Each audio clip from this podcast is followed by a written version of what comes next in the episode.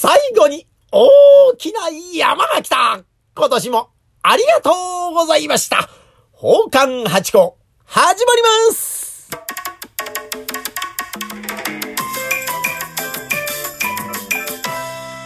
どうも、松野屋八甲でございます。宝冠八甲は CM キャスティングのプライスレスの提供でお送りいたします。いやー、最後に大きな山が来たというお話でね、えーお話をさせていただきたいんですが、実はね、ちょっと聞いてくださいよ、今ね。体がものすごい痒い状態になっておりまして。いやいや、もうね、この冬の乾燥で痒いわけじゃございませんね。もうとにかく痒い。もうなぜ痒いかというお話を、ちょっとまず、まずそのお話をさせてください。今日は浅草ですね、散歩をしてきたんです。で、なぜ散歩してきたかっていうとですね、来年の1月の終わりから、まあ、2月ぐらいからスタートできるんじゃないかという、浅草内をですね、まあ、芸者集、宝冠集がですね、まあ、あの、ご案内する、まあ、散歩をさせていただくという企画が、なんか立ち上げてくださる方がいらっしゃいましてね。で、それのあの、プレ公演というか、その、ルートをですね、いろいろ考えましょうというんで、スタッフの方と歩いてきたんですね。で、まあその散歩自体はまあ1時間から1時間半ぐらいの形でできるんじゃないかってうまくまあ終わりまして。で、まあありがとうございましたって、まあ帰りますね。で、歩いて帰ったんですけどね、まああの、浅草寺でそのまま人をみんなが入っていくとまあ辛いんでですね、ちょっと離れて、えー、裏道から細い路地を通って歩いて帰ろうというところだったんですがね、あの、コインロッカーがある細い道だったんですけど、そのコインロッカーの前に、まあ、あの、お住まいになってる方というかですね、お姉さんですね。大きいお姉さんという、体が大きいわけじゃないんですよ。えー、年齢の数が大きいお姉さんですね。えー、まあ、このお姉さんがですね、まあまあ、いらっしゃる、まあ、テリトリーというか、まあ、その場所だったんでしょうね。その道自体が。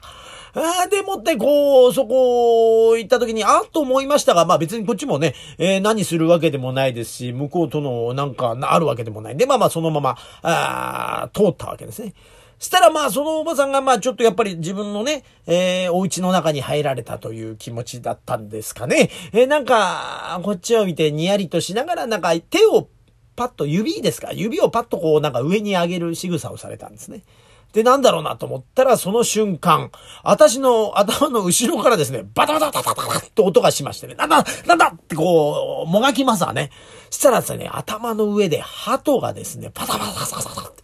で、バタバタってやったんですよ。ちょうどあの、大掃除の時期ですから、皆さんもわかると思うんですけど、モップとか、ね、えー、かけるじゃないですか。で、ゴミを集めた後に最後、わさわさわさって、モップの先をこう、なんですか、振って、あの、誇りを落とすじゃないですか。それと同じ状況。頭の上で3羽ぐらいいたと思うんですよね。3羽ぐらい、ババババババこう、なんと、こう、なんか、埃を落とすかのように、羽ばたきまくってんですね。で、あ、なんだ、なんだって言ったら、その、大きいお姉さんがですね、なんか、にやりと笑って、えー、たんですね。だ、多分あの指をクッと上げたのはなんか鳩に合図してんじゃないかなって思ったりとかするんですよね。昔からあのラメちゃんたらリッチョンチョンでパイのパイのパイってあの歌あるじゃないですか。あれもハートポッポに豆売るおばあさんって、昔は浅草の浅草寺にはまあ、あの豆小屋、豆を売る小屋があって、まあそこの、えー、方がね、おばさんがこう売ってたりなんかした経緯があって、だからそのおばさんなのかなと思うんですけどもね、なんかもうその鳩使いのお姉さんがですね、えー、私の頭の上で鳩をやらしたんじゃないかと思うんですけど、その鳩のね、後に最初はバタって払って、まあ、帰って歩いて帰ったんですけど、その途中からですね、なんか、それがあって、その気分的になのか知んないですけど、体中が痒いんですね。で、こう、痒いんですよ、とにかく。で、なんか調べてみると、鳩ってなんか、羽の中にものすごいダニとか、なんかい、いるんですよね。あのー、ね。だからそれがもう降ってきて今洋服の中とか頭にいるんじゃないかっていうね。非常にかゆいという中での放送となっております。ありがとうございます。もう本当に厳しいことになりましたね。やっぱ家福はあざなえる縄のごとしという言葉がありますがね。やっぱ幸せと不幸せってのはなんかこう合わさってんですね。えー、だからまあこういう鳩があったんです。で、その鳩の前にはその裏側ね、何があったかっていうと、まあいいことありました。この間のね、えー、土曜日にあの、白山先生とホラン千秋先生のですね、先生じゃないですよ、ホランさんはね。ホラン千秋さんの文化放送のですね、11時から、えー、13時、1時までの生放送があったんです。これね、あの、ラジコのタイムフリーでしたらまだ聞けます。土曜日まで聞けると思うんで、ぜひぜひ、これは聞いてみてください。白山先生、すごく面白いです。生放送だったんですけどね。こう、本当面白いです。白山先生、私大好きでですね。それこそあのー、今、問わず語りの松之丞ってのが TBS ラジオさんでやってますでしょ？ご存知の方もいらっしゃいますかね。あの、講談師ってね、今すごく、あの、わーっと人気出てますけど、その大元の方というかね、神田白山先生という方がいらっしゃいましてね。で、まあ、その方、好きで、こう、問わず語りが始まる前ぐらいからちょうどね、私ね、寄せに行って、出てきたんですよ。松之丞さんって名前だったんです今、白山先生ですけど、もともとは松之丞さんだったんですね。で、その、私は知らなかったんですけど、予選の中でプログラムに出ていて、あ、この方面白いと思って。で、松之丞さんっていうのかと思ってインターネットとかで調べたら、まあラジオが始まりますってんで、ちょうどその松之丞さんの、ラジオがはじ、今レギュラーでやってますけど、そのレギュラー試しでやってる頃から、ですね。その前ぐらいから知って、ちょうど前から知ってて。で、やっぱ、あの、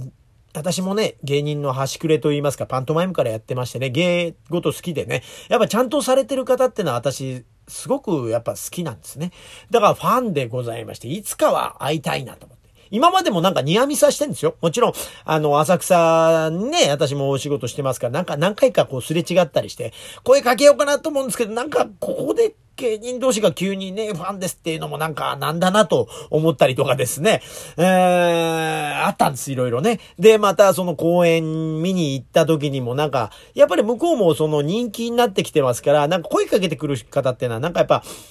あの、お弟子さんになりたいとか、なんかそういう風になっていくもんで、やっぱ向こうもちょっと若干警戒気味だったんで、なんか軽くは接せられなかったんですよ。